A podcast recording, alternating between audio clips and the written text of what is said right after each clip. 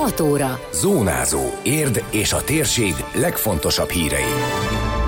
Bontsa a vonalat, a trükkös csalókra hívta fel a figyelmet az érdi rendőrkapitányság hétvégén. Fedezzük fel érdet QR kódokkal, a város értékeit ismerhetjük meg a kezdeményezésnek köszönhetően.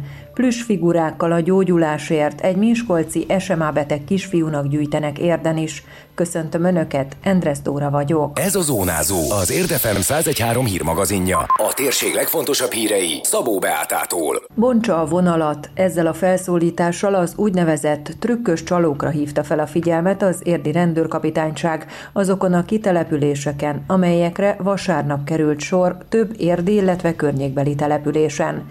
Négy forgalmas helyszínen, két érdi és egy százhalombattai, illetve egy diósdi bevásárlóközpontnál osztottak szórólapokat az egyenruhások.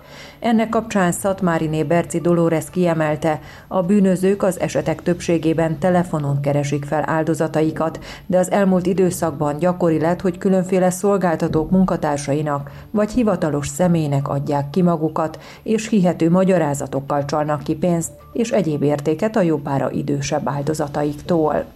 Minél furfangosabb történettel állnak elő, ez az alapvető, de most már egyszerű dolgokkal is megszólítják az embereket, legyünk egy kicsit bizalmatlanok. Szóval, hogyha valaki megjelenik, hogy a gázszolgáltató, akkor a gázszolgáltatónak is van igazolványa, arcképes igazolványa, ugyanúgy, mint a rendőrnek, ami sok esetben ugye a személyigazolványjal együtt érvényes. Ne legyünk szégyel, szégyellősek, ne érezzük úgy, hogy bizalmatlanság, hogy elkérjük a szolgáltató embereitől ezeket az igazolványokat. Az odafigyelés mellett az is fontos, hogy amennyire ez lehetséges, ne tartsunk otthon sok pénzt, mert a bűnözők a tapasztalatok szerint a legjobbnak vélt rejtek helyeket is megtalálják, fogalmazott a szakember. Meg kell különböztetni a csalást és a trükkös lopást, hiszen a csalás már egy tévedésbe ejtés, ami ugye trükkös módszerhez folyamodik, hogy minket tévedésbe ejtsen, tévedésbe tartson. Ezen belül ugye még külön foglalkozunk mi a lopásokkal, amikor az a célja az elkövetőnek, hogy be férkőzzön az intim szféránkba, a lakóházunkba,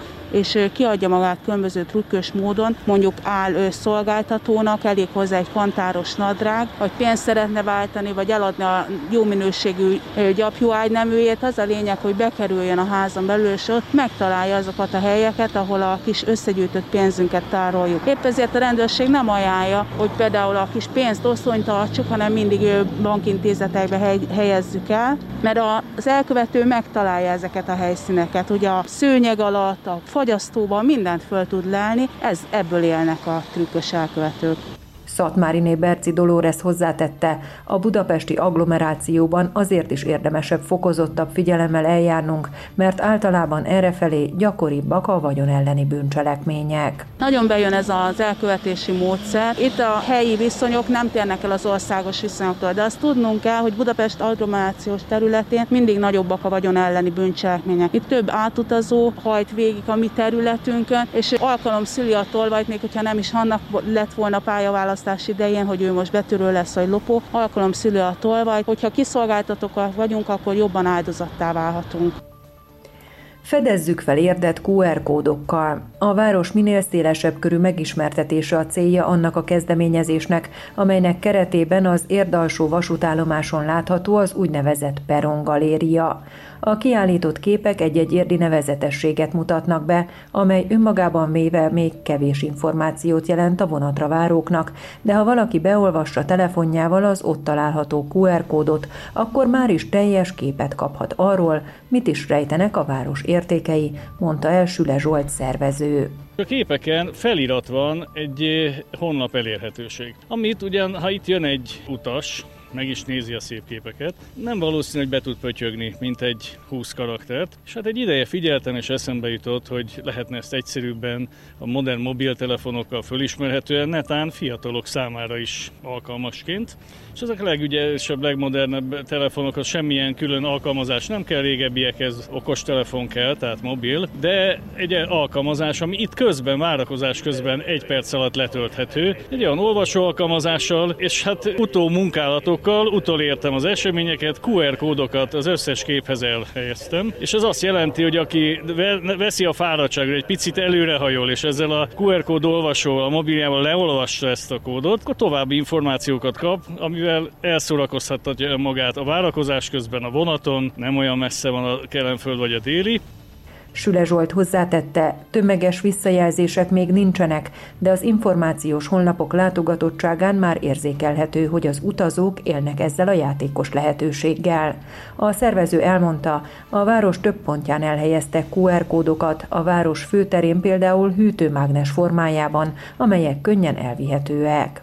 Más helyekre is raktunk ki QR kódokat, mégpedig hűtőmágnesekkel, ami azt jelenti, hogy könnyen eltávolítható, tehát nem rongálja ezt a környezetet, például a főtéren, a kerékpártámasz fémelemeken. Na most nem mérjük olyan pontosan, hogy honnan jönnek a jelzések, de érzékeltő. Tehát voltak, akik felismerték ezt és leolvasták. A figyelem az legyen az értékeinken. Itt a vasútállomás és környéke se feltétlenül a komfortzónája sokaknak. Legalább ebbe a várakozás közben, egy vonatra várás közben használják ki erre az időt, és hát kérünk visszajelzéseket, hogyha érdekes. További ötletek is vannak természetesen, nem csak a főtére, más helyeken is el lesz ilyen helyezve. Sok apró érdekességgel, tehát egy játékosságot szeretnénk bevezetni, illetve már érdeklődőtől jött, hogy hogy, hogy ért felsőn nincs ilyen. És ez szerintem egy jó ötlet, ért felsőn is vannak hasonló táblák, helyek, bár ez megint egy hivatalos kihívás a mával leegyeztetendő, hát biztos nem lehetetlen.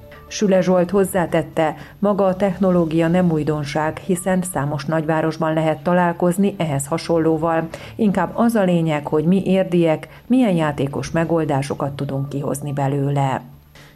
Nem elveszett játék vagyok, rád vártam. Ezzel a felirattal a város több pontján találkozhatunk apró csomagokkal, amelyek plüss figurát rejtenek.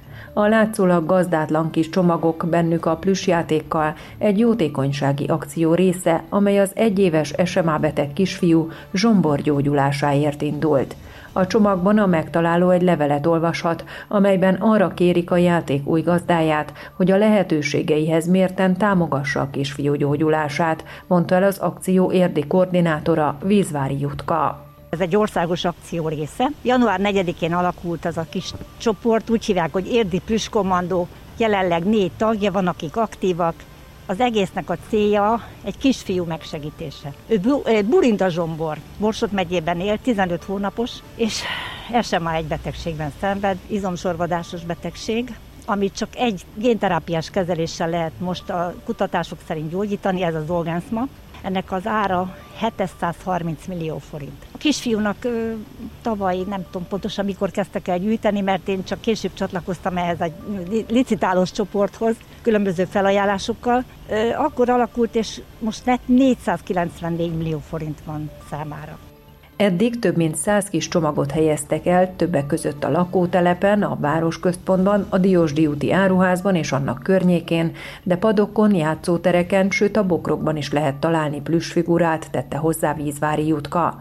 Az akció érdi koordinátora elmondta, a jótékonysági programhoz bárki csatlakozhat plüss játékok felajánlásával. Pillanatnyilag több mint száz kis csomagot helyeztünk el, négyen dolgozunk ezzel, Várjuk a felajánlásokat és a plüss felajánlásokat is, és azt is szeretettel fogadjuk az Érdi Plüskommandó Facebook csoportba, aki szeretne ennek a elejtésében részt venni. Van egy felajánlási lehetőség, az Érd ingyen elvihető oldalon feltettem ezt a hirdetést, ahol kértem, hogy jótékony célra kaphassunk tiszta, jó állapotban levő plüssöket. Nagyon sok felajánlás jött, 26 felajánlás jött eddig.